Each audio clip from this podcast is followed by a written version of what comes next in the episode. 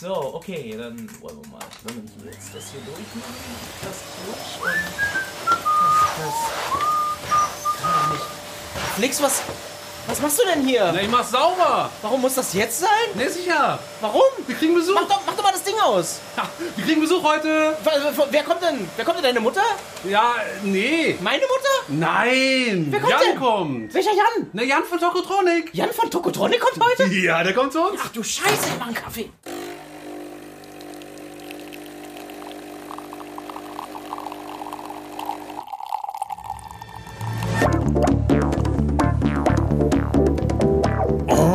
Das hab ich aber sehr gut hingekriegt. Das ist Flix, ein selfmade Comic-Billionär.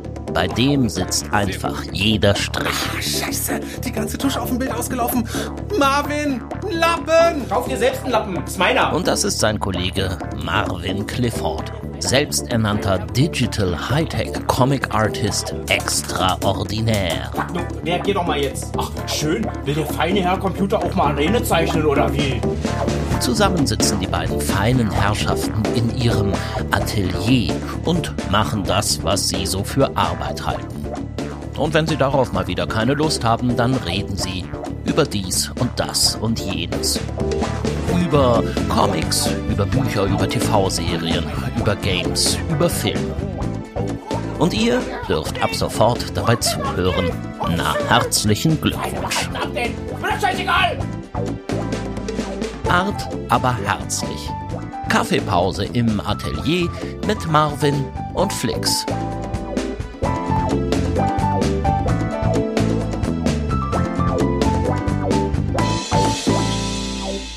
Oh, es ist so geil. Ich, ich erinnere mich jetzt noch dran, wie in der Schulzeit mein Kumpel Andi die ganze Zeit mit seinem Walkman rumgelaufen ist, drauf hatte und die ganze, oh geil, Tokotronic, Tokotronic, die alle Songs mitgenommen hat. Ich in dem Moment auch erstmal dachte, wow, ist mir ein bisschen zu schrammelig, was die Gitarre angeht. Und dann habe ich es lieben gelernt. Und ich finde es so großartig, dass wir heute einen Musiker als Gast haben. Und der ist nicht nur Musiker, sondern auch Comic-Fan. Jan Müller. Hallo Jan. Hallo, guten Abend. Ich bin sehr froh, dass ihr mich eingeladen habt. Wirklich. Das ist echt Ich bin, ich bin sehr gespannt auf unser Gespräch. Wir sind ganz aufgeregt, muss man dazu sagen. Also, das ist auch unser erster Podcast jetzt auch mit Gast. Ja. Total, total super. Ihr braucht nicht aufgeregt zu sein. Wir haben, wir werden, glaube ich, eine sehr schöne Zeit miteinander verbringen. Hoffe ich. Ach, wir werden mal sehen, wir werden mal sehen. Wir albern eigentlich die meiste Zeit nur rum. Gut. Na, was, was ich ja wirklich großartig finde, als es hieß, oh, du könntest, vielleicht kommst du hier mal bei uns im Atelier vorbei, dass mir eingefallen ist, dass vor ein paar Jahren, ich, ähm, bei einer Signierstunde, da hatten wir quasi indirekt schon mal Kontakt. Und zwar, pass auf, ich war bei, äh, bei Dussmann hier in Berlin, das ist so ein großes, äh, eine sehr große Buchhandlung. Ähm, Da, weiß gar nicht, welches Buch das war. Ich glaube, da war mal was. Das ist so ein Comic, den ich gemacht habe mit Kenn ich. Geschichten über die DDR, ja. Und dann saß ich da und da waren auch tatsächlich ein paar Leute irgendwie da und unter anderem ein sehr sympathischer älterer Herr legte mir ein Buch hin und sagte, hier, können Sie mir das mal für meinen Neffen Jan signieren. Ich so, ah ja, ja, wie alt ist denn Jan noch? Naja, der ist ungefähr so alt wie Sie. Ich so, mhm, okay. Und weil ich immer versuche, so eine persönliche Zeichnung kleine reinzumachen, fragte ich so, was macht denn der Jan? Ja, und dann sagt er, ach, der macht Musik. Was macht der für Musik?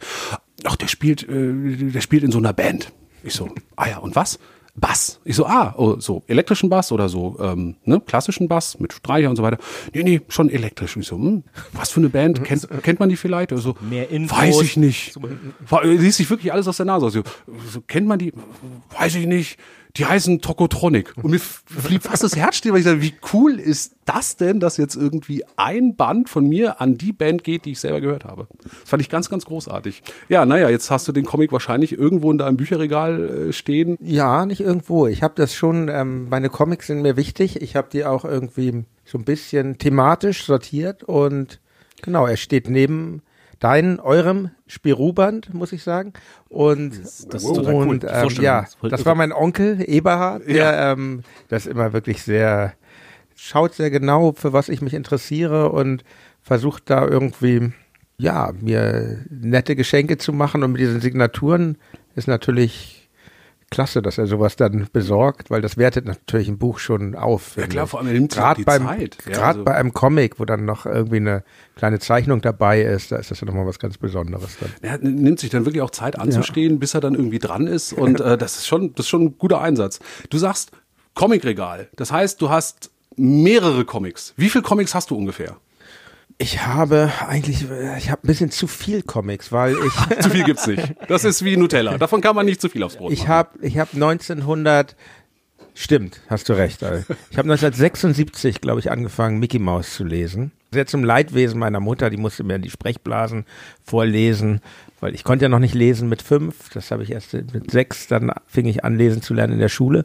Ich habe wahnsinnig auf, auf Comics gestanden. Also gerade, was da so greifbar war. Vor allen Dingen Mickey Mouse. Donald schon immer für mich interessanter als Mickey Mouse, sagen die meisten. Es gibt auch tolle Mickey Mouse Comics, Floyd Gottfredson und so. Das stimmt. Das Da- stimmt. Die sind leider, es gibt irgendwie kein, kein, kein Sammelband von denen. Aber jetzt Doch, gibt's, nicht gleich, gibt's, gibt's, ja? gibt's, aber äh, Aber gibt's US-Ausgaben. Es gibt keine deutschen Ausgaben Ja, davon mhm. bisher. Aber es gibt eine, gerade von Floyd Gott, Gottfriedson gibt's eine ganz große Werksausgabe, wo sie die ganzen Genau, Strips genau, aber gesammelt drin haben. Und das stimmt, da hast du recht. Da ist Mickey Mouse wirklich interessant, weil er da so so quirlig ist, Mhm. ja und so anarchisch und nicht eben dieser brave Superman-Typ, Ja. ähm, den man dann eben aus den aus den lustigen Taschenbüchern oder eben auch aus dem Mickey Mouse Heft kennt. Genau, ich wollte nicht gleich so äh, nerdig werden, entschuldigt bitte.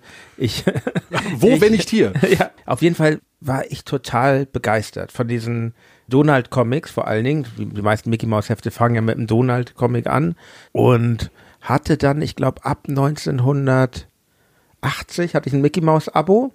Ein paar Jahre nur, ne? Irgendwann fing ich dann an, waren Comics dann so ein bisschen sekundär, aber ich fing, ich fing dann, ich fing dann, ich glaube so Ende der, äh, als ich so Ende der 20er war, fing ich wieder an, ähm, Mickey Mouse Comics zu sammeln und habe mir auch wieder ein Abo zugelegt. Das habe ich auch Ach, noch bis cool. heute. Ich habe zwei Abos überhaupt nur. Das eine ist Mickey Mouse, das andere ist Donald Duck Sonderheft, was ich jetzt noch, was ich echt toll finde. Und ähm, genau, also ich habe sehr viele Mickey Mouse Hefte, dann so eine Barks Library Mhm. und und viel so franco-belgisches Zeug, also Spirou und Fantasio, Schlümpfe, Mhm.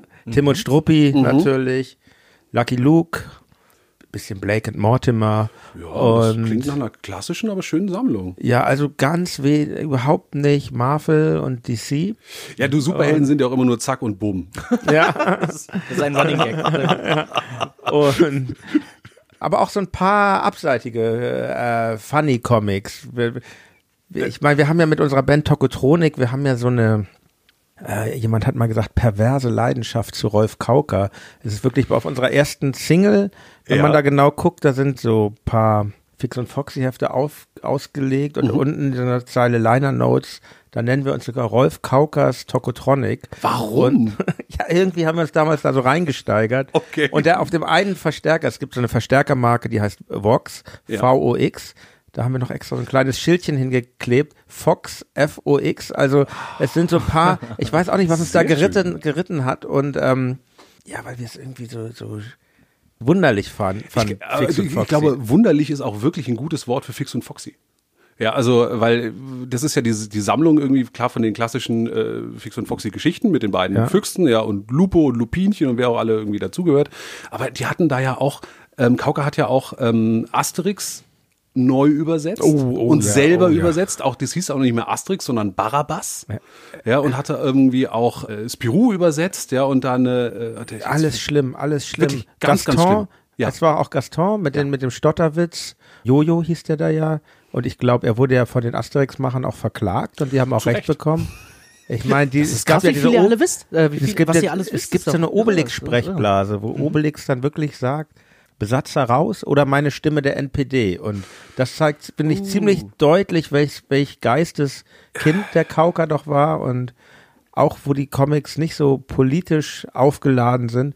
Es ist doch einfach keine, da sind keine schönen moralischen Werte drin. Das ist alles so, sehr viel baut auf Schadenfreude auf und was, was ich immer, aber ich habe mir die trotzdem gekauft dann in meiner Kindheit, einfach aus Geldmangel.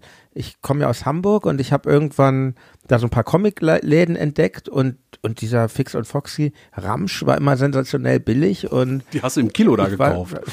Bitte? Die hast du dann im Kilo Ja, da genau. gekauft. Und ich war so ein bisschen Comic-süchtig, würde ich fast sagen. Und ähm, die sind ja auch ganz gut gezeichnet, finde ich eigentlich. Aber so die teilweise. Aber die Stories sind nicht so doll. Einfach hat hat mich nie richtig befriedigt.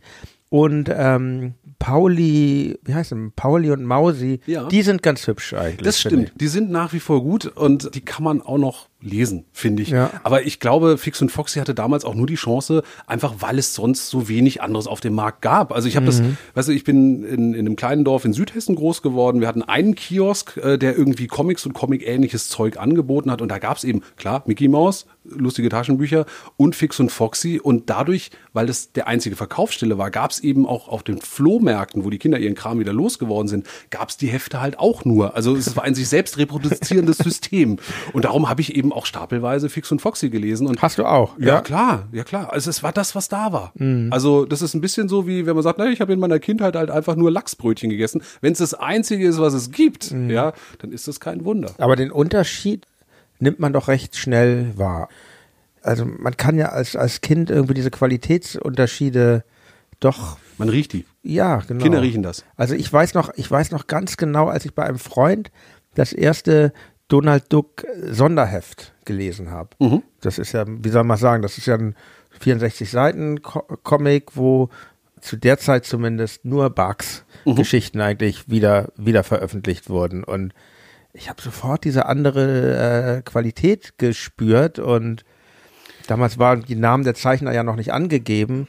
In der Mickey Mouse war es ja hauptsächlich VK, glaube ich, was echt solide ist, finde ich. Ja, die, Und, die, waren, die ähm, waren völlig in Ordnung. ja, Und wenn dann mal ein Barks Abenteuer drin war, war natürlich geil. Oder ein Don Rosa.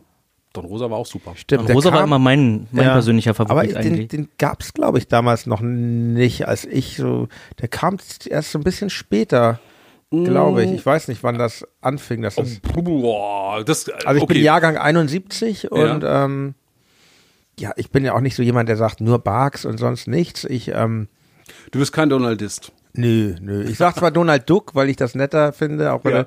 wie die das eben auch sagen. Und ähm, aber nee, ich bin kein Donaldist. Und äh, wenn, dann es gibt ja da diesen Böhmund von Hun Hunoltstein, heißt der, glaube ich, der eben nicht nur der, der ist ja auch der Experte da von den von den Donald Duck Sonderheft und der beantwortet die Fragen und der liest eben nicht nur Barks, sondern auch andere Sachen.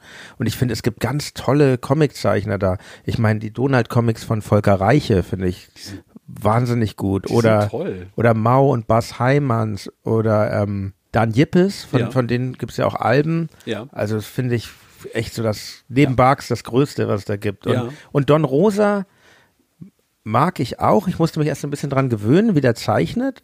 Was ich daran nicht so gut finde, ist, dass Donald da immer vernünftig ist. Es gibt ja eigentlich so verschiedene, bei Barks gibt es ja diese Abenteuergeschichten, wo wir auch einen ganz vernünftig äh, handelnden Donald haben und auch die anderen, aber es gibt ja auch diese, eher so diese Zehnseiter, oft ist ja so, also es ist ja so besondere Talente entwickelt, irgendwie als Friseur oder Abbruchunternehmer und das sind die Comics, die ich eigentlich am meisten liebe, die so eine Anarchie. Ich mag das auch, wenn, haben. wenn, wenn Donald so eine ganz kurze Lunte hat. Ja. Das ist echt schön, wenn er Das mochte ich ausflippt. immer bei den, bei den Animationssachen immer am liebsten eigentlich, als in den Comics.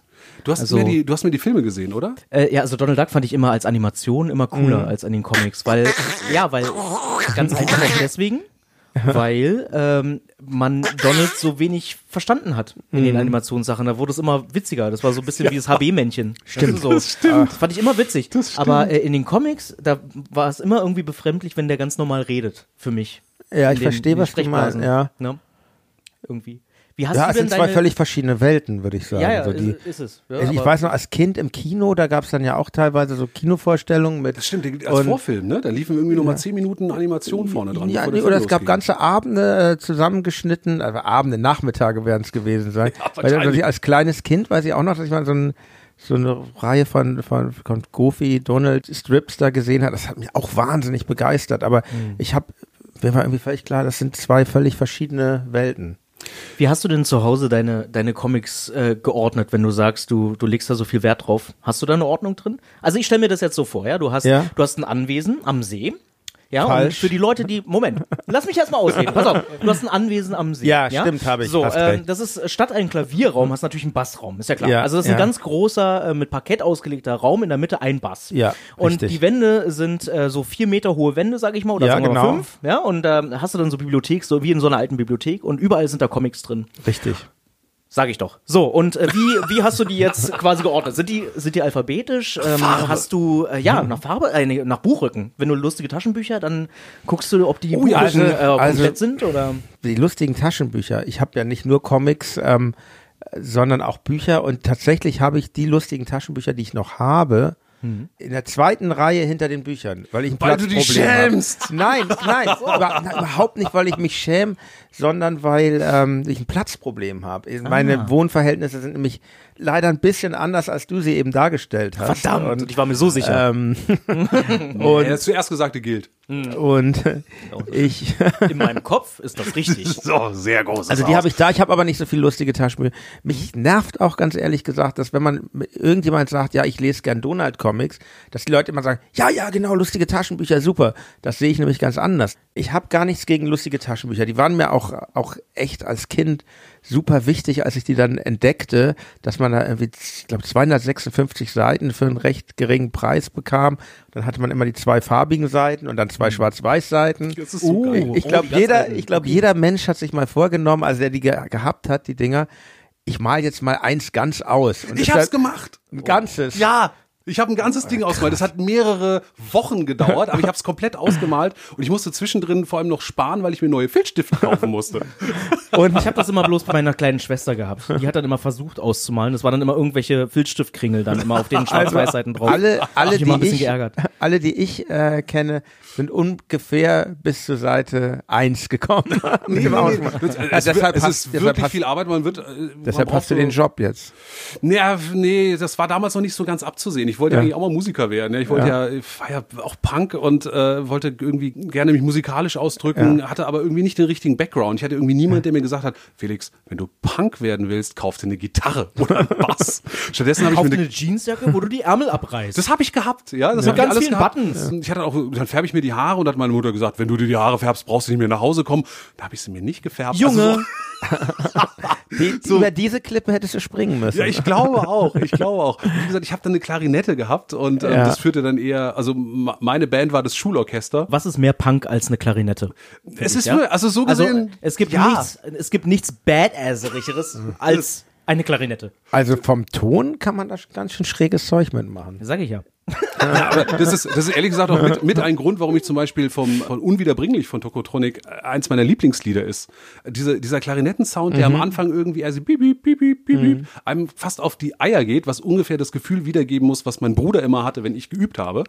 Das ist auch der einzige Song, den Flix kann. Klarinette kann schon was, aber das hat mich an der Stelle nicht weitergebracht, vor allem weil ich dann auch Orchestermusiker werden wollte und da musste was können. Als, da reichen drei Akkorde halt hinten und vorne nicht. Jan, wie Ja. bist du denn zum Bass gekommen? Oh ja, das würde mich auch interessieren. Die Stelle war frei. Irgendwie war die Stelle gerade. Also Du musst es ja auch können. Du hast es ja vorher wahrscheinlich irgendwie.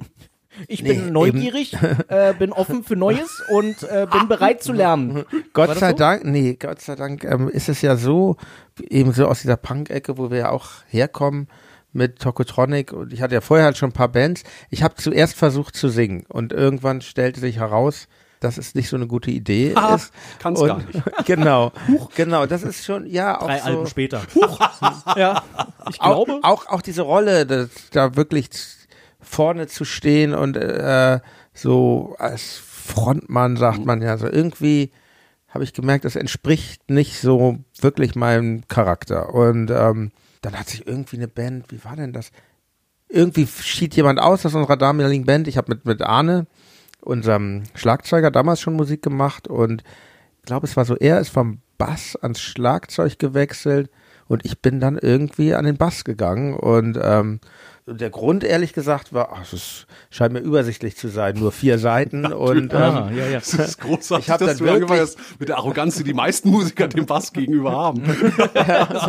Doch ganz übersichtlich. ja, und dann, genau, dann muss ich wirklich sagen, dann kam vielleicht auch so ein paar Jahre vielleicht sogar, wo ich dachte, ja, das ist jetzt ja so ein Instrument, so, was nicht so doll ist, aber ich bin mit in der Band oder so, ne? Das, und das hat wirklich lang gedauert, bis ich dann wirklich vielleicht auch das Instrument so weit beherrscht habe, dass ich, dass ich es auch irgendwie gelernt habe, das zu schätzen. Und jetzt liebe ich das so, weil ich bin irgendwie, ich bin Teil der Rhythmusfraktion. Ich kann aber auch Melodien spielen. Das ist so, ein- hat so ein sehr verbindendes Element der der Bass so. und das und ich liebe diese tiefen Frequenzen auch. Es ist nicht so schrill, man ist nicht so derjenige, der am vordergründigsten laut ist, aber es hat doch so eine sehr große Substanz. Also Ja, man merkt bei einer Band eigentlich immer, äh, wie wichtig der Bass ist, wenn er mal nicht da ist. Also Das stimmt, er, der ist so dezent, ne? Genau. Eigentlich, also kann er sein. der sagen wir so. Ja, also ja, aber du ja. Mhm. denkst, ne, das ist ja normal, dass der irgendwie da ist, aber wenn, lass den mal weg, ja, und dann auf einmal fehlt massiv was. ich habe einmal versucht, ja, also ähm, nee, ich habe einmal ein, ein, ein kleines, so im privaten Kreis ein kleines Album aufgenommen mit so Songs, weil ich Ja. selbst Gitarre spiele. Ach, ich mache auch Musik. Ja, Wollen so- Sie das mal hören, auf, Herr Müller? Also, nee, so wie das, so Mach wie das, an. so wie das immer war. Ne? Also man hat, man hat so eine, man hat so eine Gitarre, man hat so immer so Lagerfeuer tauglich Ja. irgendwie gespielt und dann dachte man sich, okay, äh, ich brauche irgendwie ein eigenes Projekt jetzt nur für mich. Ja. Und dann habe ich irgendwie vier Songs aus so einem Songbook genommen und habe versucht, die aufzunehmen. Und habe ähm, durch, durch Software bedingt, gibt's ja auch so die Möglichkeiten, so ein Schlagzeug zu, zu simulieren. Und dann habe ich gesagt, okay, cool, da kannst du ja schon seine eigene Band machen. Und dann nimmst du die ersten Sachen auf und denkst so, also irgendwie klingt das so dünn alles, ja. Und dann fiel mir auf, ja klar, weil der Bass fehlt, ja. Und dann habe ich mir so einen so einen ganz einfachen, so einen Akustikbass, den man verstärken kann, den man anschließen kann, habe ich mir geholt und habe dann erst gemerkt, wie schwer das ist, einen anderen Rhythmus zu fahren, also mitunter, was was den Bass angeht. Und auch, dass eben Bass, obwohl das die gleiche Stimmung hat wie eine Gitarre, doch ganz anders ist zu spielen. Ja, schon. Ne? Ich, Ja, also ich bin auch zum Beispiel, irre. gibt ja viele, ja, wie soll ich das sagen? Ich bin eher in einer Band, als dass ich jetzt wirklich Musiker im Kern bin. Ich Mhm. bin auch nicht jemand, der jetzt irgendwie andere Instrumente spielt. Ich spiele nicht mal Gitarre. Hätte ich mir irgendwann äh, bestimmt mal drauf schaffen können, aber ich glaube, mich interessiert das in der Band sein mehr als das Musiker sein im Ach, Kern. ich, Und, das ist aber ähm, total witzig. Das heißt, du bist quasi, also jetzt damals mit deinem, mit deinem ähm, Kumpel Arne, ne? Der Ja, Schlagzeuger, du ja. hattest ja gemeint, du hattest mit ihm schon vorher Musik gemacht. Ja. Und er hat Schlagzeug gespielt, hat dann dich wahrscheinlich gefragt, hast du nicht Bock, Bass zu spielen? Und dann hast du gesagt, nein, oder äh, ich kann es nicht, ich kann es probieren, oder wie? wie Wir konnten das? ja alle nichts. Also das Ach so. war ja so. Es dann- ist ja. und das ist so ja einer das Garage, Geniale. Das ist ja das Geniale an an an an Punk, Mhm. dass es erstmal nur um die Idee geht, zusammen etwas zu machen.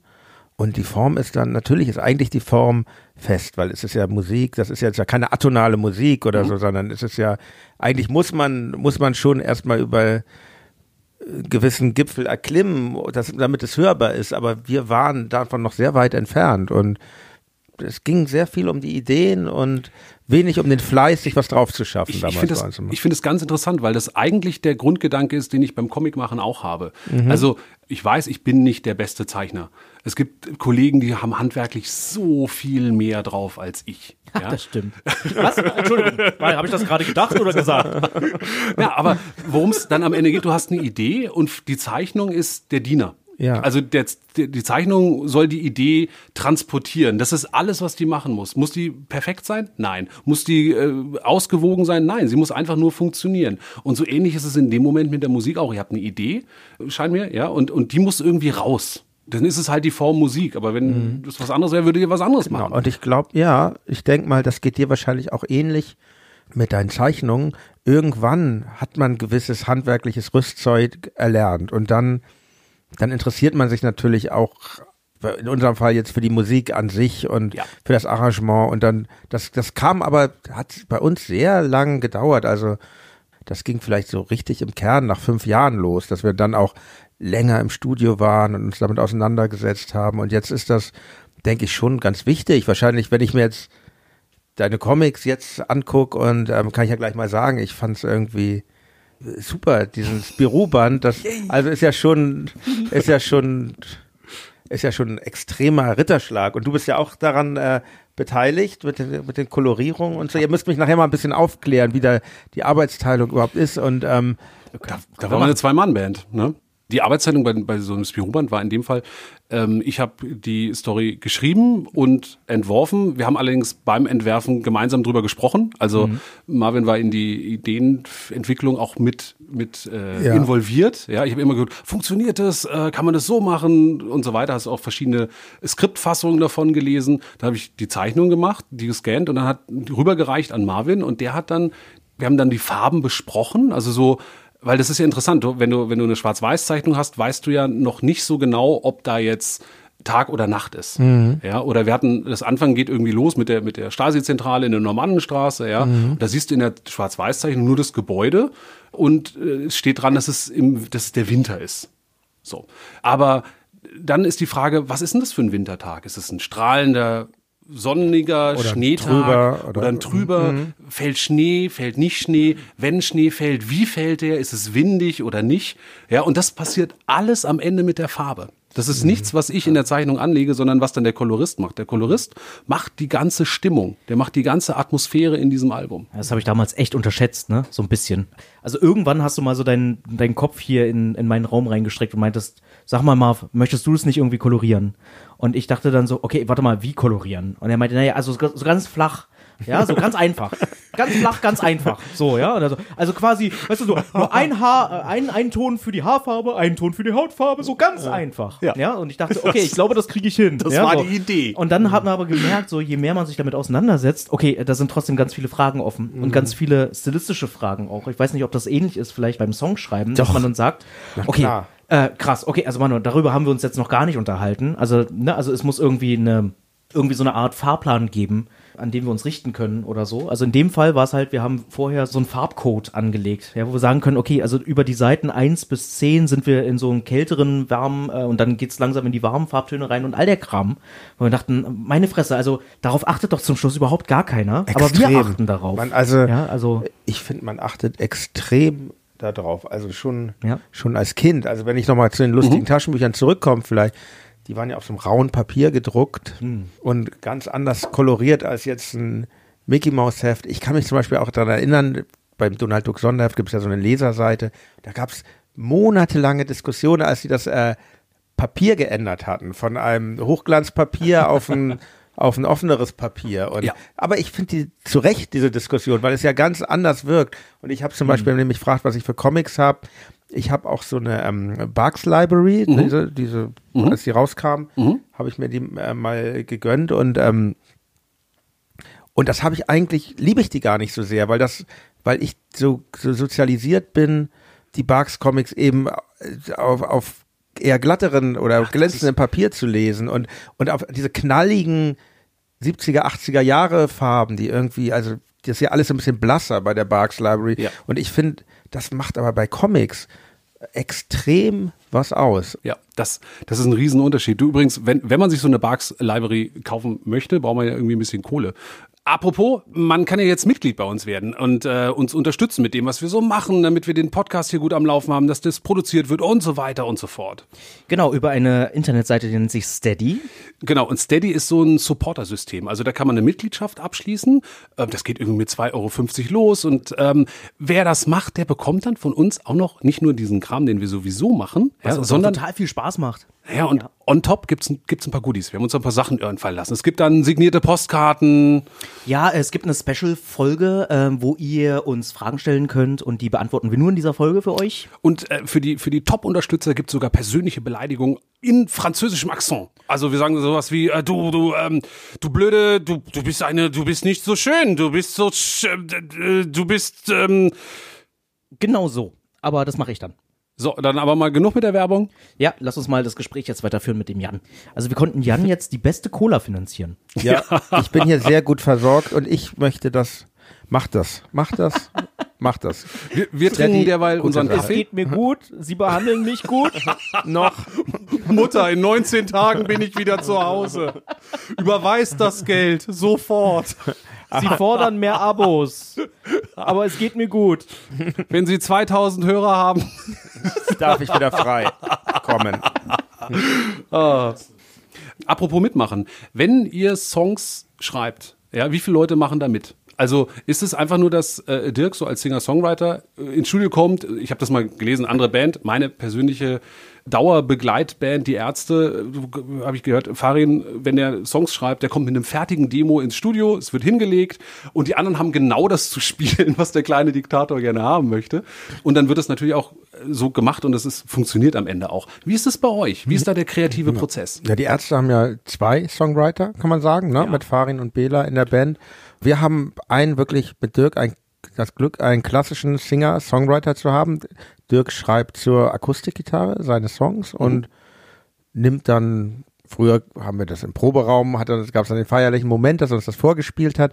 Jetzt ist das, läuft das eher meistens so, dass er es übers, äh, übers Smartphone aufnimmt und dann geht auch die Arbeit daran schon los, weil der Song ist da und klingt jetzt so, als mit Gesang und Gitarre dann auch meistens so, dass es äh, gut ist, aber natürlich das zu transformieren auf eine Band ist ein langer Prozess, muss man sagen, und wir sind auch, es gibt eigentlich die zwei Aspekte bei uns, Text Mhm. und Musik. Und im Text fangen wir dann relativ äh, zügig dann an zu arbeiten. Das mache ich meist mit Dirk dann zusammen. Also ich bin dann in so einer ganz in so einer Rolle, die glaube ich auch nur möglich ist, weil wir uns schon so lange kennen. Also früher hat Dirk einfach die Texte geschrieben und wir haben gesagt, ja cool oder oh, das ist ja nicht so cool. Und Ey, habt, ihr, habt ihr Vetorecht? Also ihr könnt auch was rausschmeißen? ja, klar, ja. Wie oft ja. passiert das? Früher ganz selten. Ja. Jetzt arbeiten wir eher so, dass Dirk schon mehr Songs schreibt, als aufs Album kommen. Und dann gibt es ein paar Stücke, die sind dann Outtakes. Es gibt ja so B-Seiten oder Special Editions und so. Ein paar Stücke werden auch gar nicht äh, veröffentlicht. Und das ist aber selten so, dass es jetzt wirklich ein Veto ist, sondern das ist eher so im Gespräch erkunden wir, welche Songs passen wirklich zusammen. Es muss, ein anderer Song muss gar nicht unbedingt schlechter sein, aber ist dann, seit Jahren haben Platten von, oder Alben, sagt man, Alben von uns eigentlich immer so ein Grundthema oder einen roten Faden. Es müssen jetzt nicht Konzeptalben in engeren Sinne sein.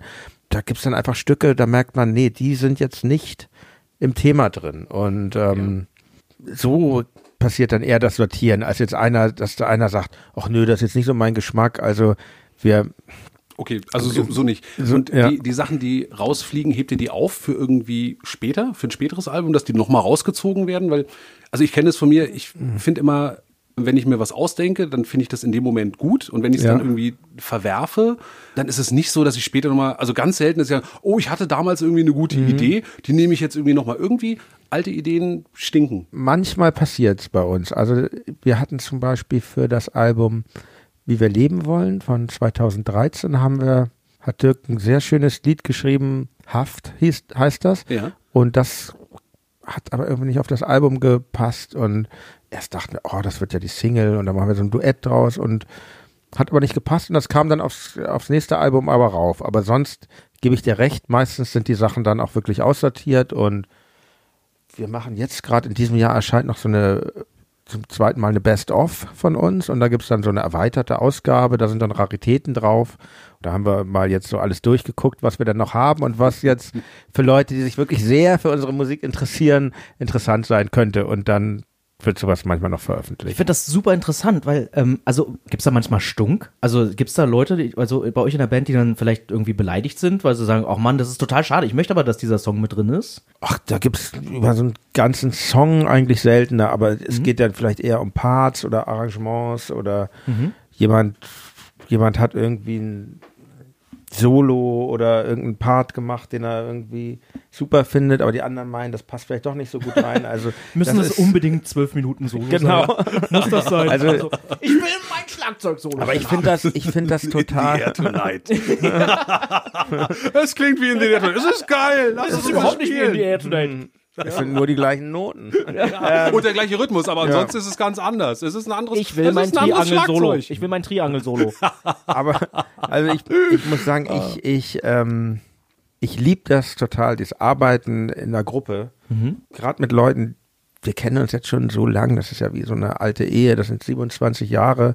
Und, und Rick, der unser vierter, ewig neuer Leadgitarrist, der ist ja, der, genau, der ist ja nun auch schon, Klappe neuer. äh, mich lügen, der ist ja nun auch schon fast 20 Jahre dabei, also, äh, ja, 20 Jahre, also das ist. Ja, aber ist es dann nicht wie bei einem alten Ehepaar? Du liegst irgendwie im Bett, dann schraubst du ein bisschen aneinander rum. Du weißt genau, was passiert. er legt sich dahin, sie macht das Bein darüber und am Ende sind alle irgendwie glücklich und gucken den Tatort. Und einer Nee. sagt dann, wie wär's denn mit irgendwas Neuem? Ist Neuen Bassisten. Also, huch. Nee, es ist, es Jan, ist du bist raus. Es ist, es ist seltsam. Seltsamerweise ist es eben nicht so, weil Okay. es, weil man immer, man hat immer eine Aufgabe. Es geht ja immer weiter und das geht euch ja wahrscheinlich ähnlich, wenn dann, also es ist ja so ein Album zu machen, ist ja eine Frischzellenkur, finde ich so und Touren zu spielen irgendwie auch. Das ist schon immer dasselbe im Kern. Spielen wir andere Songs, aber wir sind eigentlich seit langer Zeit auf ähnlichen Levels. Es wird immer ein bisschen größer von den Hallen, aber es gibt wirklich in, in Deutschland Hallen, da haben wir schon zehnmal gespielt oder so und das ist schon so immer so und täglich grüßt das Murmeltier, aber trotzdem ist es einfach toll, dass man irgendwie irgendwo hinkommt und Leute kommen und vielleicht waren sie auch schon das zehnte Mal da oder jemand ist ganz jung und hat einen gerade erst entdeckt und kommt dahin und hört sich das Konzert an Mhm. und äh, spendet Applaus oder singt mit oder tanzt. Das finde ich irgendwie Ja, das dieser ist schon der ganz größte großes Glück. ne? Dies- Dieser Live-Moment, das ist auch wirklich das, was mich an Musik immer, immer fasziniert hat. Ja, Mhm. und wo ich, am, als ich dann gemerkt habe, das funktioniert für mich nicht, Mhm. ähm, weil ich auch äh, das, das Live-Musik machen als Stress empfunden habe. Also so, weil ich äh, so im klassischen Bereich, du musst ja einfach eine Top-Leistung genau in dem Moment abliefern.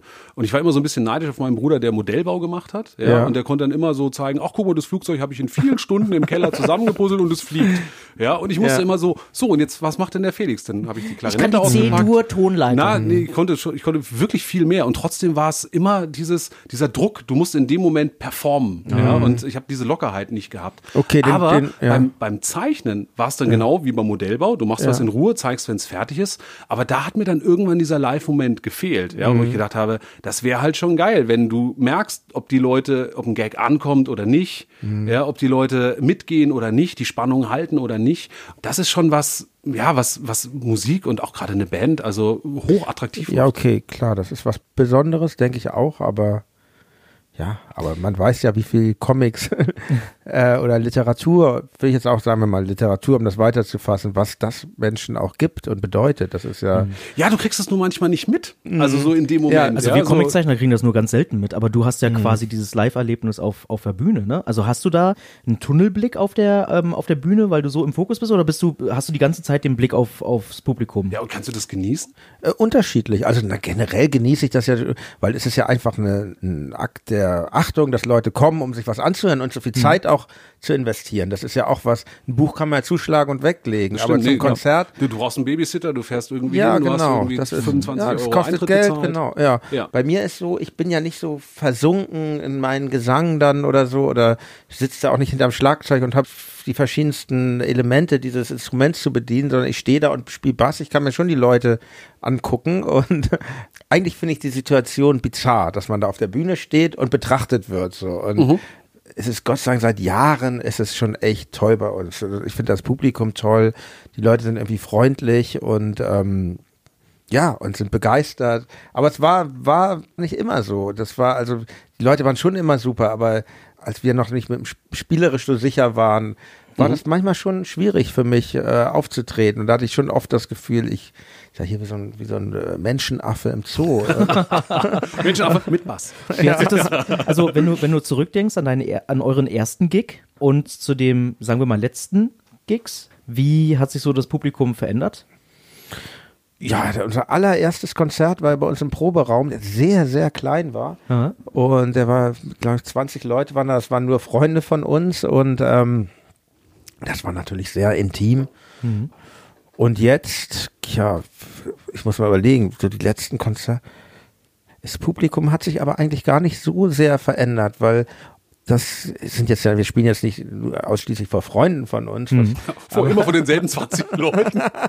Hallo Freunde, wir sind's aber wieder. was Eure Tokos. Nein, aber ich habe das Gefühl, unsere Musik zieht irgendwie Leute an, die ein bisschen, das klingt jetzt so, so eitel, aber die irgendwie jetzt nicht so den total ausgelatschten Pfad gehen. Und deshalb kann ich gar nicht sagen, dass es im Prinzip so anders ist. Also, Erkennst du manchmal den einen oder anderen wieder, der schon von Anfang an dabei war?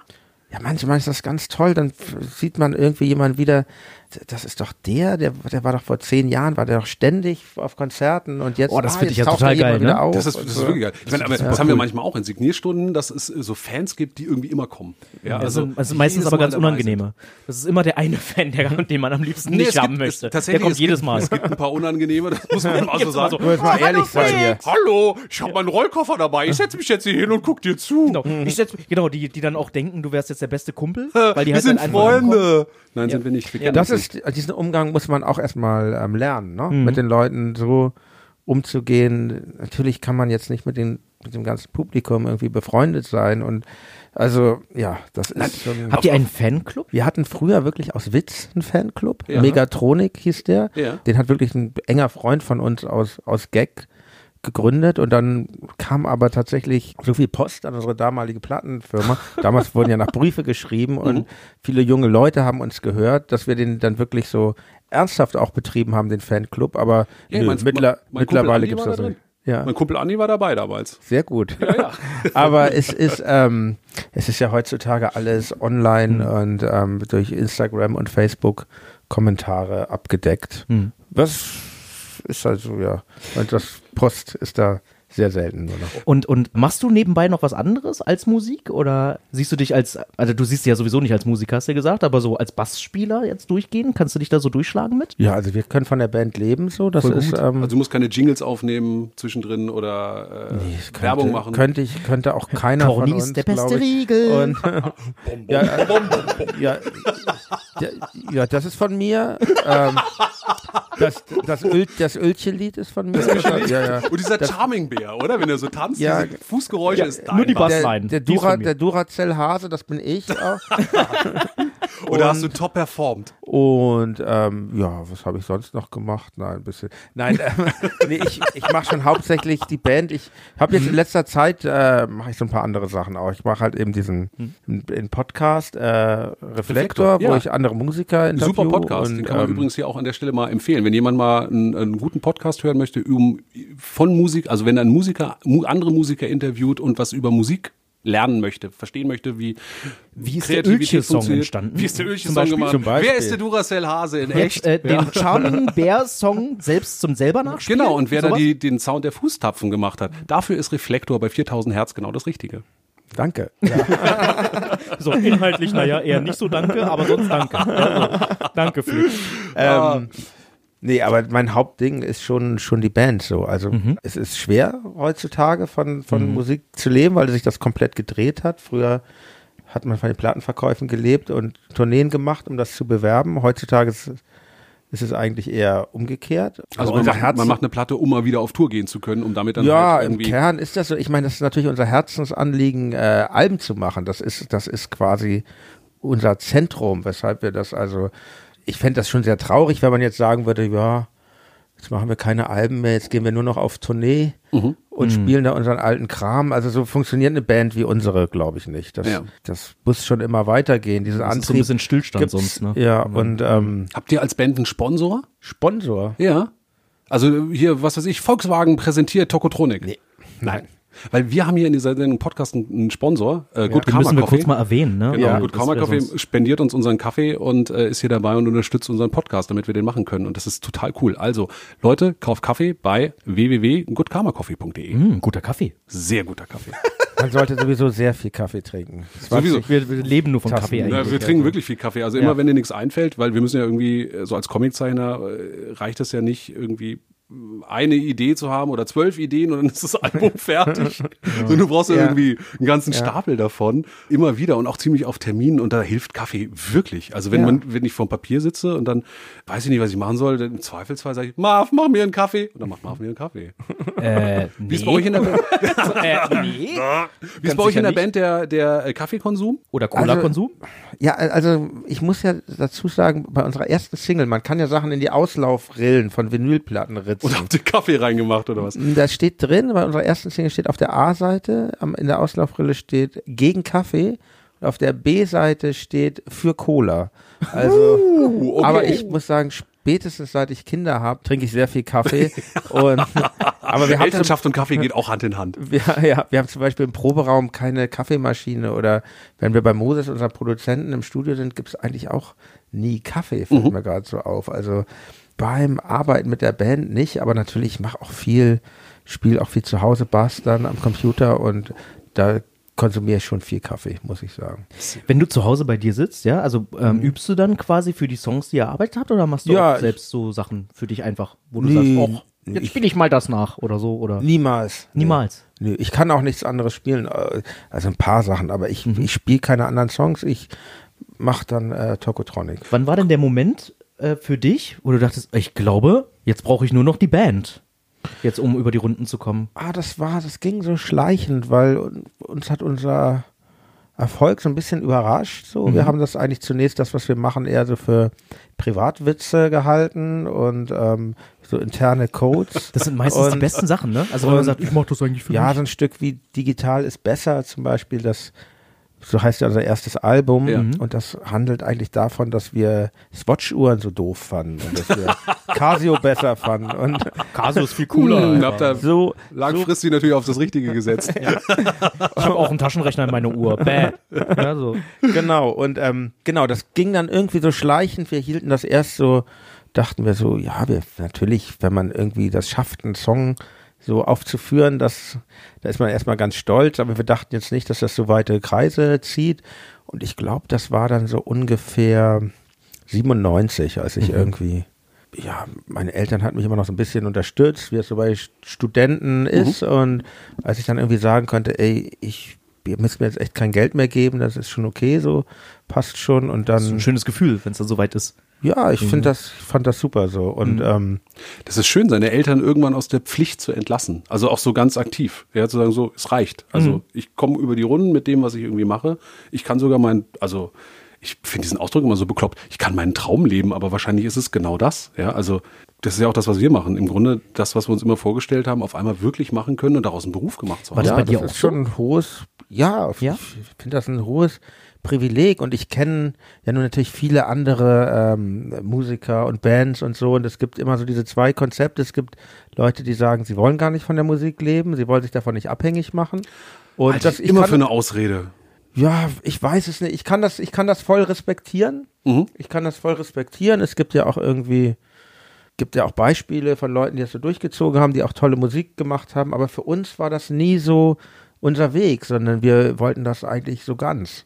Gott sei Dank klappt's bis heute. Ich, ich, find's, ich, find's, ich muss immer wieder dran denken, ich hatte im Studium einen Professor, der sagte, ein Kreativer hat die Pflicht zur persönlichen Ökonomisierung.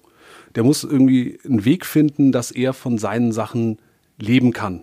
Also nur zu sagen, selbst wenn es äh, der Weg ist, zu sagen, ich habe Mäzenen oder Unterstützer oder was auch immer, aber er hat die Pflicht, was zu machen, was, also damit ist es eine, ein Geschenk, das machen zu können, also kreativ sein zu können. Und es ist die Pflicht, es zurückzugeben an die Leute. Also es eben auch so aufzubereiten, dass Leute bereit sind, dafür Geld auszugeben. Also sei es, sie kaufen die Platte, sie gehen ins Museum, sie kaufen den Comic oder was auch immer. Ja, ich denke, ich habe auch gar keine andere Möglichkeit, ehrlich gesagt, als irgendwie so, weil ich habe mein Studium nicht beendet, so und Ja. das hat, ich finde es schon irgendwie super, dass man sich so als Band, man kann sich einfach so selbst erfinden. Als wir angefangen haben, ich weiß, es interessiert mich auch gleich mal, wie das im, im Comic ist, aber es gab im Rock-Pop-Bereich, es gab, es ist ja jetzt alles verschult. Es gibt ja diese Pop-Akademien und auch, ist auch, ist halt so, wie es jetzt ist, aber zu unserer Zeit gab es das nicht. Wir haben uns das schon alles selber ausdenken und aneignen müssen und so würde ich das für uns heute sehen, weil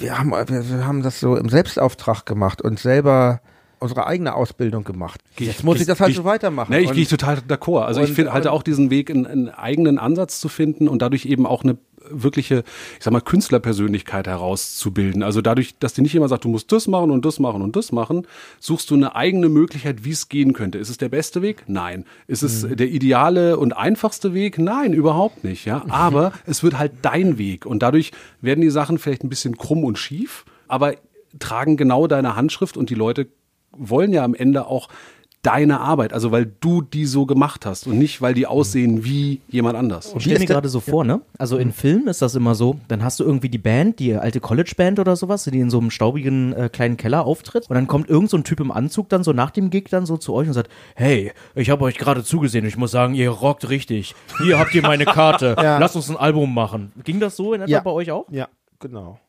Nein.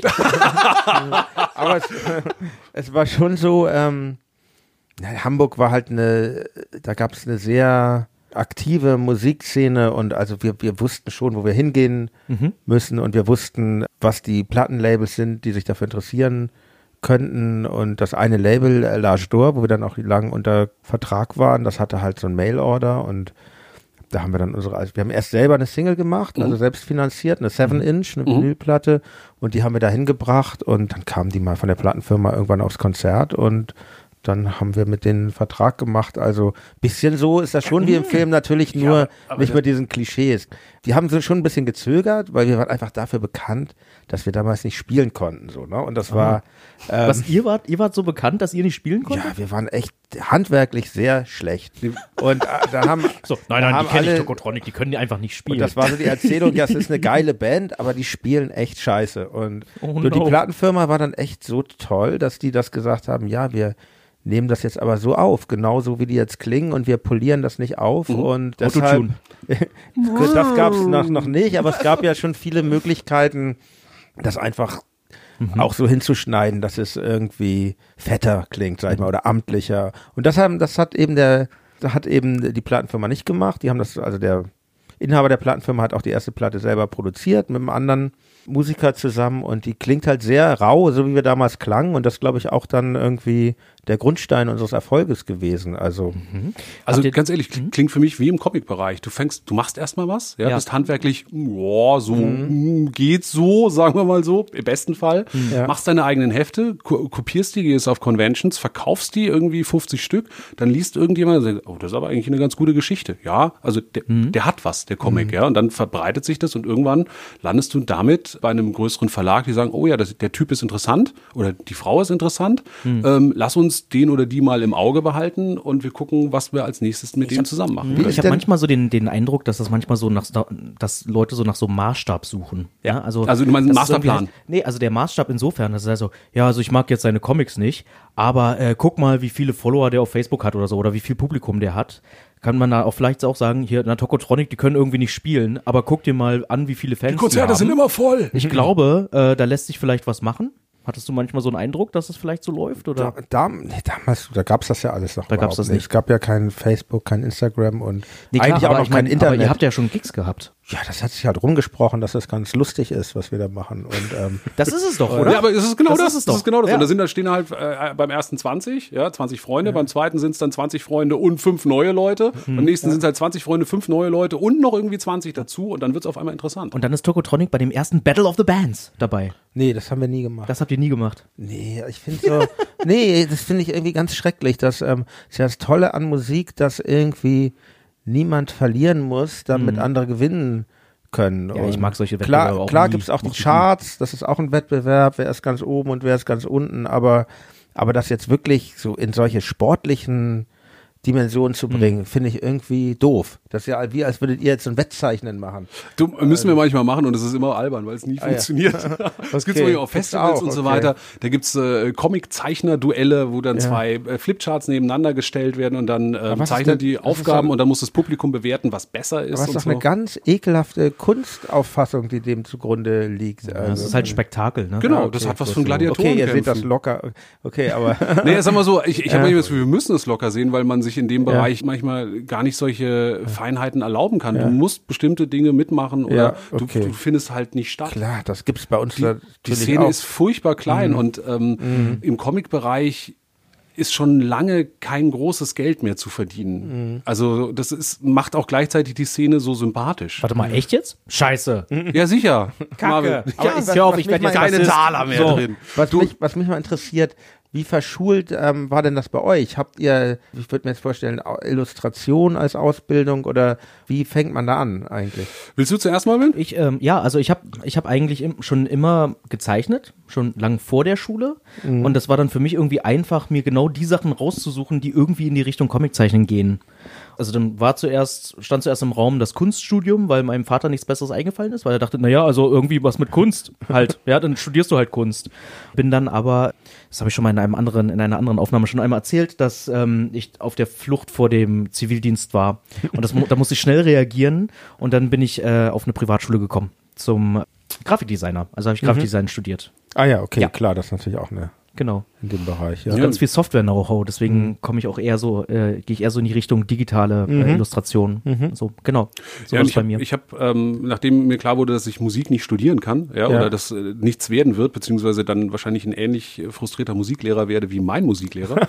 Musik ist eine dachte ich dann, nein, dann hebe ich mir die Musik für privat auf und äh, habe dann ein Praktikum bei einem, bei einem Gra äh, in einer Gra Werbeagentur gemacht. Ja. fand das irgendwie ganz spannend, weil das war noch so Ende der 90er, also 95 1993 rum, wo das Digitale gerade erst so losging. Und Ja. die haben noch sehr handwerklich gearbeitet. Also mit Leuchttischen, mit Cuttern, mit äh, Transparentfolien und so weiter.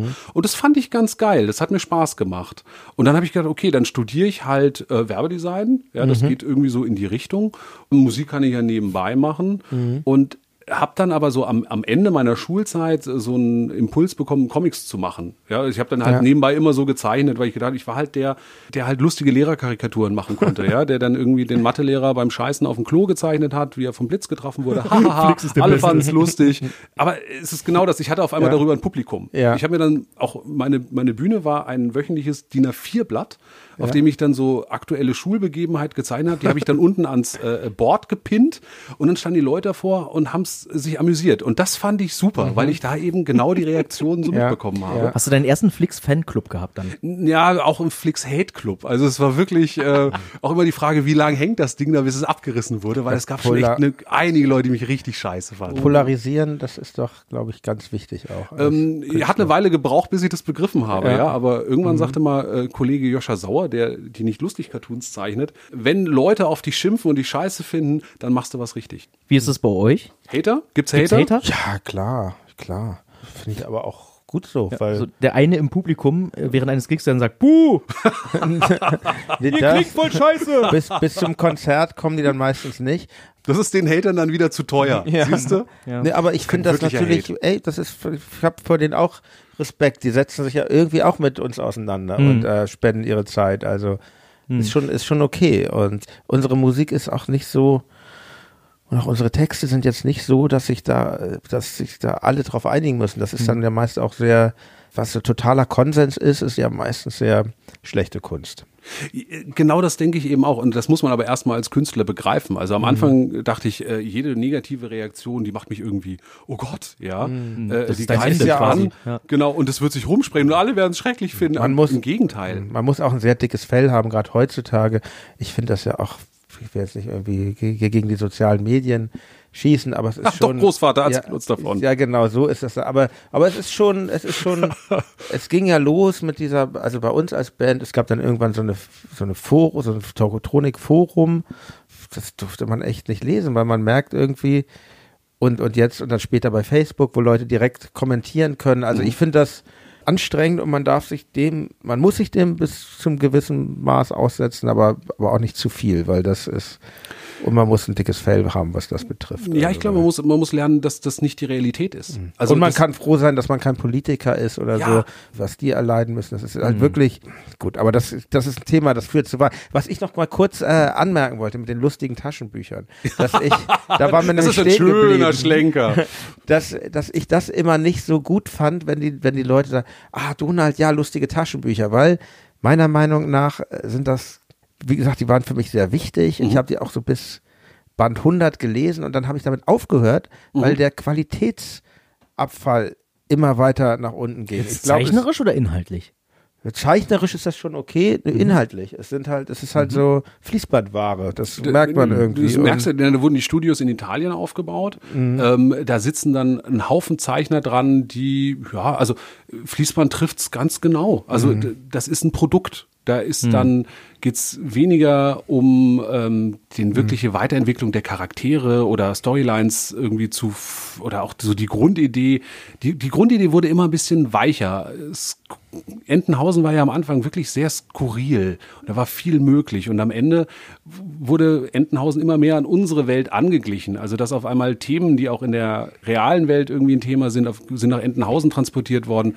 Das albernste, was ich mir jemals gesehen habe, wo ich dachte, jetzt ist es endgültig für mich vorbei mit dem Mickey Mouse Heft, obwohl ich mich als Fan gefreut habe, war als es, ähm, als die Ärzte in Entenhausen aufgetreten sind als Band und dann eben als gezeichnete Figuren da drin war. Ich dachte, ja, aber das ist so falsch. Also ich liebe Entenhausen, ich liebe die Ärzte, äh, aber diese Mischung, das geht nicht. Das kann man nicht machen. Kommt dann zu das nah ist ran, ne? Verrat an Entenhausen. Ja. Das sind so losgelöste Planeten, die nach eigenen Gesetzen funktionieren. Und ähm, ob man nun die Donaldisten schätzt oder nicht, die versuchen sich auf jeden Fall diesen Gesetzmäßigkeiten zu nähern.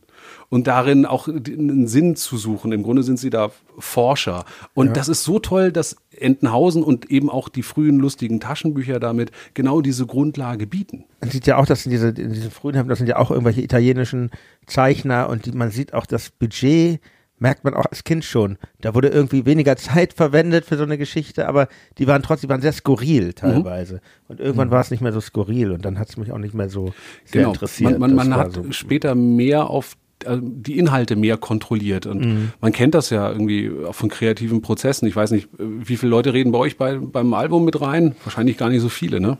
Nee, das ist immer, es ist eigentlich immer, immer gleich geblieben. Es gibt ja. Der Schreiber selbst. Warte, warte, warte, nein, das ist doch ganz doof. Ja, aber ganz ehrlich, das ist auch das Tolle, was ich eben so am, am Comic-Business so mag. Es sind, dadurch, dass nicht viel Geld drin ist, reden die auch nicht viele Leute mit rein. Ja, ich habe jetzt in letzter Zeit immer wieder mit Filmleuten zu tun, weil ein, ein, ein Band, den ich gemacht habe, da soll ein Film draus entstehen und dann fangen auf einmal Aber aus was denn? Darfst aus, aus? Faust. Aus meinem Faust-Comic Ah, ja. soll ein Film gemacht werden. Und ähm, dann reden auf einmal Leute mit, die ganz andere Beweggründe haben, als einen möglichst geilen Film zu machen. Sondern dann sind Sorgen da, dann musst du gucken, wie schreibst du die Geschichte so, dass du an bestimmte Fördertöpfe rankommst, weil dann muss die zu Teilen in Köln gedreht Ja, werden, damit ja. du aus Nordrhein-Westfalen Geld bekommst und nicht in Berlin. Und das, Ja, das ist so, so ein Scheiß, musst du dir, und wo, wo, wo du manchmal denkst, okay, was ein Glück, ja, und was für eine, äh, was für ein Segen, wenn man einfach mit einem Blatt Papier an seinem Schreibtisch sitzt und alles darf kommen. Also das ist in der Musik, wie wir sie machen, ganz ähnlich. Also es ist natürlich, wenn man jetzt Beyoncé oder so ist, ist das bestimmt ein bisschen anders. Da sitzen ja auch dann wirklich äh, Dutzende Produzenten an so einem Album und Dutzende A&Rs und so, aber bei uns ist das sehr überschaubar und diese, diese Erzählung, die es gibt, der bösen Plattenfirma, die dann ein Produkt glatt glättet und harmlos macht, die haben wir so nie erlebt. In den letzten Jahren ist es eher andersrum, dass die Plattenfirma sich eigentlich viel plakativeres äh, wünscht von den Bands, als, als wir jetzt zum Beispiel äh, liefern möchten. Uns geht es um so eine gewisse Tiefe, aber das ist, das ist jetzt nie so, dass wir da drangsaliert wurden oder überredet zu was. Natürlich gibt es dann irgendwelche Sachen, was was macht man klassisch und welche Fernsehsendungen gibt Und da gab es dann auch echt Streit, weil es Sachen gab, wo wir nicht hin wollten. Zu Stefan Raab wollten wir halt nicht gehen. Also in diese bekloppte, äh, wie hieß das damals? TV Viva- Total.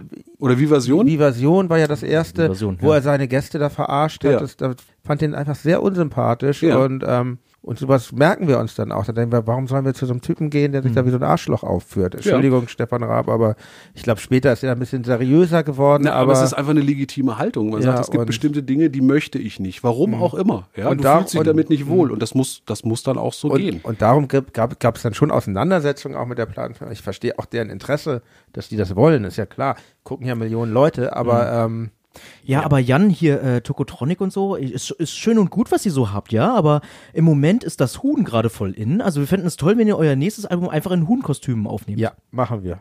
Geil, siehst du? Du bist ein, deswegen bin- bist ich du so ein ein guter, guter Manager. Produzent. Du bist ein guter- super. ich Du bin bist der ein super Typ. ja. Du bist ein richtig guter Ja. Typ und deswegen mache ich alles, was du sagst. Willst du noch einen ich habe euch, ich hab euch spielen gehört, ja. Hier habt ihr meine Karte. Ja. Lass uns was Großes machen. Ihr könnt ganz, ganz big könnt ihr rauskommen. Ganz aber- big. Ich Ja. hätte aber lieber einen Geldschein als deine Karte. Die Karte ist aus Geldscheinen zusammen, äh, die ist geschreddert Genau, und richtig. daraus neu Lustig, gemacht. dass du das sagst. Du kannst, Ja, du kannst diese Karte in ein Tee, äh, äh, Glas mit Wasser reinhalten und es wird ein 1000-Dollar-Schein draus. Aber darf ich auch nochmal eine Gegenfrage stellen? Wie Sag ist mal. denn das, weil so, so eine Sache wie Spirou, das ist ja schon ein sehr äh, weltweites Produkt, äh, oder was heißt, zumindest Europa, ich weiß nicht, Ja. wie weit, also ist ja, wird ja in viele Sprachen übersetzt, wenn Ja. ich das richtig sehe. Und wie ist denn da zum Beispiel äh, das Team? Hast du, macht ihr, habt ihr das dann einfach, weil ihr meint, ihr habt das so als Team zu zweit gemacht, reden da nicht viele Leute dann mit rein? Oder? Das, das ist das Erstaunliche daran. Also es haben uns tatsächlich nicht viele Leute reingeredet. Natürlich gibt's irgendwie vom französischen Verlag so ein paar Vorgaben. Ja, also wenn du so ein Album machst, ist es ein Jugendcomic und dann musst du auf bestimmte Dinge achten. Also ähm, Sex geht nicht, Gewalt geht, aber Blut geht nicht. Drogen gehen nicht, dürfen irgendwie nicht drin auftauchen und so weiter. Also da gibt's schon einen Katalog. Wobei die ist ja bei Spirou äh, Spezial ganz schön äh, weiten dann, ne? Aber Genau. Das, also aber das war nicht die Spezialreihe. Spirou Doch, das, es gehört so zu der Spezialreihe Ja. und, und trotzdem gibt's bestimmte Dinge. Also Ja. du kannst einfach keine nackten Brüste reinzeichnen. Ja. ja und ähm, so, aber das, die meisten Sachen sind eigentlich logisch. Was wir dann gemacht haben, da haben uns dann im Grunde, weil wir so ein man hat uns nicht viel zugetraut oder man hat mir dann nicht viel zugetraut. Das sind halt die Deutschen, die Deutschen können nicht so geile Comics machen. Ja, wir, ja, wir sind Franzosen, wir machen es viel besser. Also die kennen Rolf Kauker nicht. Ja. Doch, die kennen Rolf Kauker und deswegen trauen sie uns nicht viel zu. Rolf Kauker ist scheiße. Die mögen wir nicht. Wie scheiße auf deinen Nein, Kopf. guck, guck auf unser Büro, ja. Unser Büro ist viel besser als Fix und Foxy. Wenn sie Genau recht so, haben. genau so. Und dann äh, war auch äh, erst gar nicht klar, ob das überhaupt in Frankreich erscheinen wird. Also die haben sich quasi so eine Option vorbehalten, ähm, das nicht zu veröffentlichen. Ja. So. Und dadurch haben sie aber auch einfach nicht geguckt, was ich da mache und haben mal machen lassen. Ja. Und da hatte ich auf einmal ganz viele Freiheiten, weil es eben nicht gleich ein großes internationales Produkt war, sondern sie haben mich machen lassen und dann haben sie gesehen, oh, das läuft in Deutschland ganz gut. Dann sollten wir das, äh, französische Fans wollen das jetzt irgendwie auch haben, ähm, dann müssen wir das mal so schnell wie möglich rausbringen. Also das sollte eigentlich erst in anderthalb Jahren äh, erscheinen und dann haben sie es einfach vorgezogen und äh, recht spontan irgendwie auf den Markt geworfen und es läuft super. Ich meine, mich erinnert das natürlich sehr ähm, an QRN-Ruf Brezelburg. Also ich finde das sehr gelungen. Die, und die, ähm, die, die, die äh, Parallele ist ja auch da. Also Ja. QRN Ruf Brezelburg, muss man sagen, ist der Spirou-Band, wo sie in eine Art Fantasie-Deutschland, ne, eine Fantasie-DDR reinfahren, also in ein lustig, schräg, totalitär geführtes System, was eben Anleihen an die DDR hat. Und jetzt sind wir eben in der realen DDR. Aber klar, die Parallelen sind da und die werden natürlich im Comic auch aufgegriffen. Ja, ich finde es ich find's sehr schön und auch ja parallel zu deinem äh, Band, äh, da war da war doch mal was, so Da, heißt da war mal was, ja. Da war mal was, so heißt das, ne? Genau, weil das ist ja scheinbar ein Thema, was dich auch äh, viel beschäftigt, oder? Ja, also ich bin ja vor, oh Gott, inzwischen fast knapp 20 Jahren nach Berlin gezogen. Ja. Eigentlich eher zufällig. Also je nach dem Studium so dachte, oh Gott, alle gehen irgendwie in die coolen Orte. So aus dem Zug ausgestiegen. Oh, Berlin. Berlin, äh, Berlin. Ja. Ja. Gefällt mir sehr gut. Wer hätte gedacht, dass ich hier rauskomme? ja, so. Nee, dann bin ich, bin ich hier gelandet, weil eben alle so aus, ich habe in Saarbrücken studiert und ähm, da musst du halt irgendwann gehen, sonst wirst du Saarländer. Und ähm, Oh, wei. Da ist doch wahr. Aber als ich dann hier angekommen bin, habe ich eben, klar, dann war die Mauer nicht mehr da und Bernauer Straße in Grünstreifen. Auf einmal merkst du, okay, das prägt die Stadt sehr und habe dann auch gemerkt, okay, das prägt auch meine Familiengeschichte. Also das ist, da wurde nur halt nie drüber gesprochen und da habe ich das auf einmal angefangen zu entdecken, woher ich eigentlich komme, woher auch meine Familie kommt, nämlich hier aus, aus Berlin. So, und deswegen ist das ein Thema, So, was deine ich, Eltern sind die Familie meiner Mutter ist geflohen, ja. Ach so, okay, So, dann sind verstehe ich im, das. Im Westen sind, haben die sich verteilt und sind da, lustig, alle vier Geschwister meiner Mutter sind nie wirklich heimisch geworden im Westen. Mhm. Ja, und ich bin sozusagen der Erste, der zurückgekommen ist. Mhm. Und ähm, dadurch beschäftigt mich das immer wieder. Ja, und das war, gibt es eben so verschiedene Möglichkeiten. Also, das muss man jetzt nicht in jeden Comic reinmachen und auch Ja. nicht so monothematisch. Aber es ist einfach ein spannendes Thema und ich merke, dass ich einen Teil und eine Sichtweise damit reinbringen kann. Das ist das, was ich dann eben versuche zu machen. Mhm. Ich Also, finde das, ich finde das total gut, weil es halt auch nicht so dieses relativierende, ähm, nostalgische hat, sondern ich finde das super, dass auch in so einem Spirou-Comic mal dieses Land als eine Diktatur äh, gezeigt wird, was sie eben auch war. Ja, und Also- ich muss ganz ehrlich sagen, ich habe, ähm, äh, als das rauskam, habe ich eine meine Lesetour hier durch Deutschland gemacht und einer der ersten Termine war in Dresden. Ja. ähm, wo ich dann auch da, ich wusste im Kulturpalast, äh, oben, da saßen dann irgendwie 200 Leute in dem Saal und ich stand vorne und ich wusste, fuck, jetzt kommt hier der Wessi und erklärt, erklärt hier mal, wie die DDR gewesen ist. Und ich dachte, die lynchen mich. Ja, also ich hatte wirklich Sorge, also ich habe das vorher natürlich beim Machen auch viel mit Freunden, die im Osten groß geworden sind, irgendwie besprochen und abgeglichen und so weiter. Und trotzdem ist es einfach nochmal ein Unterschied, ob du dich vor so ein Publikum stellst. Ja, und als die dann sagten, nee, du, die, die Stimmung ist getroffen, das passt, da habe ich mich sehr gefreut, weil es geht ja, egal ob bei Musik oder bei Comics, gar nicht darum, die Realität abzubilden, sondern eine, ein Gefühl, eine Stimmung wiederzugeben. Und wenn das dir treffend gelingt, dann finde ich, hast du als Künstler deinen Job gar nicht so schlecht gemacht. Ja, würde ich auch so sehen. Du, was ich dich noch fragen wollte, hast du dich eigentlich jemals in anderen kreativen Disziplinen versucht? Also hast du immer nur Musik gemacht oder hast du auch mal, was weiß ich, gemalt oder geschrieben oder äh, Filme gemacht oder gibt's noch mehr außer Bassspielen in deinem kreativen Leben? Gasbeton. Was? Entschuldigung. Ich, ich habe letztens zementiert, tatsächlich bei uns im Garten. Ja. Hurra! Ich habe ein Disziplin Klettergerüst einzementiert. Das war, ähm, auch. Das war deine Künst- einzige kreative Leistung in den Bassspielen. Ich bin Nein, ich beeindruckt. ich, also was mich schon immer äh, interessiert, ist tatsächlich Grafikdesign und ich bin eigentlich in der Band auch derjenige, der sich so um die Cover kümmert. Ähm, Ja. Dann habe ich, wie gesagt, in anderen Bands auch teilweise anderes gemacht. Ich habe eine Band, die den äh, wundersamen Namen hat, das Bierbeben, wo ich, wo ich, ähm, ist super. wo ich Texte schreibe, was mir auch irgendwie dann so ein totales Anliegen irgendwann war, aber ich wollte jetzt nicht Dirk in seine Texte reinfunken bei Tokotronic und deshalb hatte ich dieses ähm, Projekt mit äh, Freunden gegründet. Sonst mal so hobbymäßig habe hab, ich so, ja, ich habe, manchmal gibt es so Sachen, die müssen bei mir raus. Auch Comics habe ich schon Du hast gemacht, Comics aber so gemacht? einen ganz kleinen Rahmen, kopiert, schwarz-weiß und ähm, und Schreiben ist, ist auch ein Thema für mich. Fange ich jetzt gerade wieder an. Welche, welche Auflage hast du dann so gemacht von den kleinen Heften?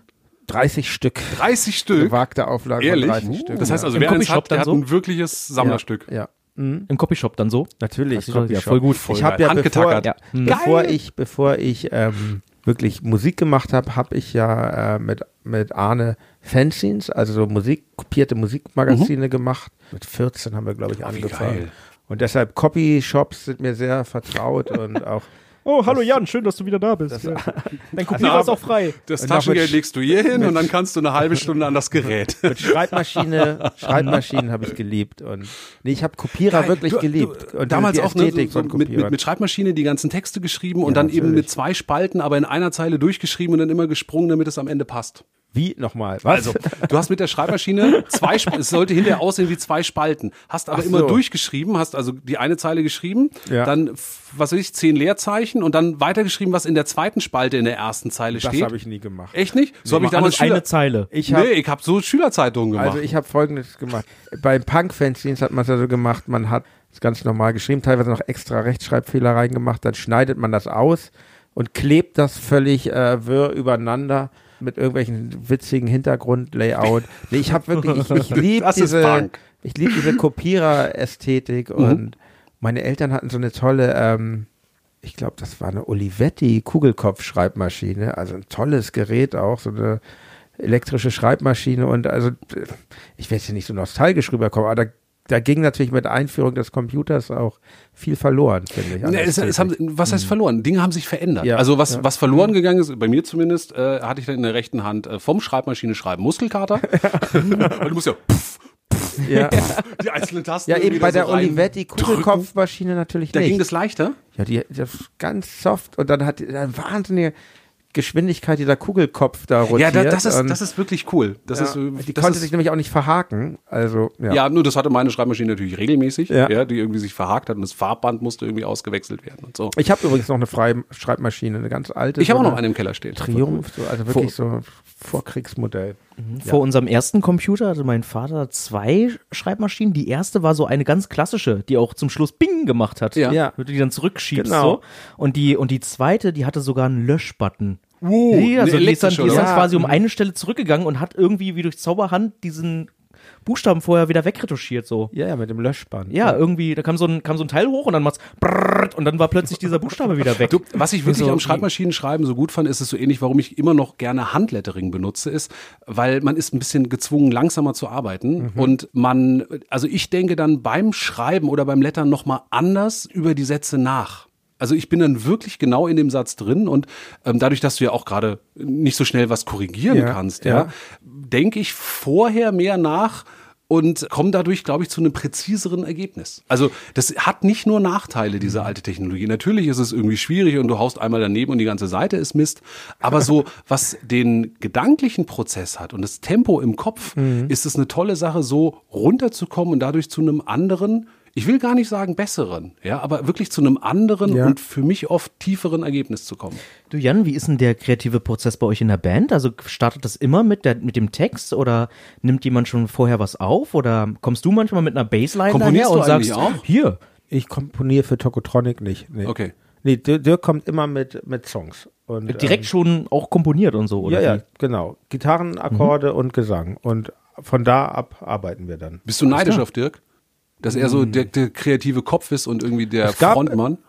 es gab diese Zeit bestimmt in der Band, ist lange her, wo man sich erstmal finden musste und jeder seine Rolle finden muss. Ich, aber nee, ich überhaupt nicht so. Ich finde das irgendwie, ich finde es erstmal auch ein totales Glück, mit so jemandem wie Dirk zusammenarbeiten zu können und auf so eine gute Art auch zusammenarbeiten zu können und bin sehr zufrieden damit, wie, weil ich, ich bin kein Sänger, ich würde mich auch nicht wohl damit fühlen. So. Ich, Und ähm, ich fühle mich eigentlich genau da, wo ich bin, äh, sehr zufrieden. tatsächlich. Also ich bin damit sehr zufrieden. Pass mal auf, wenn du, wenn jetzt eine gute Fee käme, ja, und Ja. würde sagen, du könntest dir aussuchen, ob du weiter auf diesem Level Bass spielst oder ob du auf dem gleichen Level, äh, wie du heute Bass spielst, zeichnen könntest und dürftest lustige Taschenbücher machen. Wie würdest du dich entscheiden? Lustige Taschenbücher? Ja.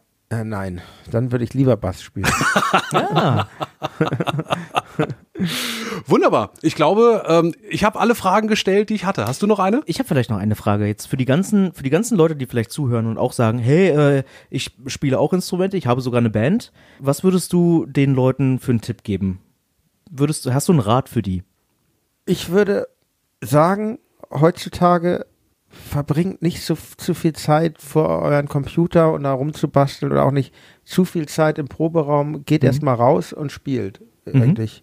Das ist, glaube ich, das ist das, worauf es heute bei der Musik, bei der Popmusik, Pop, Rock, Unterhaltungsmusik ankommt, irgendwie zu performen. Und Also einfach irgendwo eine Kneipe suchen, die eine Stage hat und sich darauf stellen. Oder Meinetwegen, aber natürlich zuvor, oder äh, anders gesagt nochmal, ich, ich ziehe ich ziehe meine Antwort zurück. Ähm, Hört auf mit der Musik. Musik ist eine Lüge. Bill Gates gehört die Musik. Macht das nicht so wie ich. ich sagen, überlegt euch erstmal, was ihr sagen wollt, das ist das Wichtigste und ähm, dann spielt. ah, super. Wunderbar. Das ist ein schönes Schlusswort. Ja, Da Ja, denkt das sich so viel. Nee, es ist, Oder? Wir sind super. altväterlich, ne? Ja, Gut, aber du- ich bin ja auch jetzt schon. Wir sind ja alle, werd wir sind alle, wir 49. sind, du, wir sind alle älter als 29, das ist schon okay. Jan, vielen, vielen, vielen Dank, dass du dir die Zeit genommen hast, mit uns hier so ein bisschen zu quatschen. Es war sehr schön bei euch, Wir wirklich. sind sehr aufgeregt, immer noch. Immer noch, ich find's irgendwo. großartig. So, es ist wirklich, wirklich aufregend. Ja. So. Ah, Danke für die ganz geehrt. Einladung. komm mal wieder. Bis bald. Ja, tschüss. Ciao. Ciao.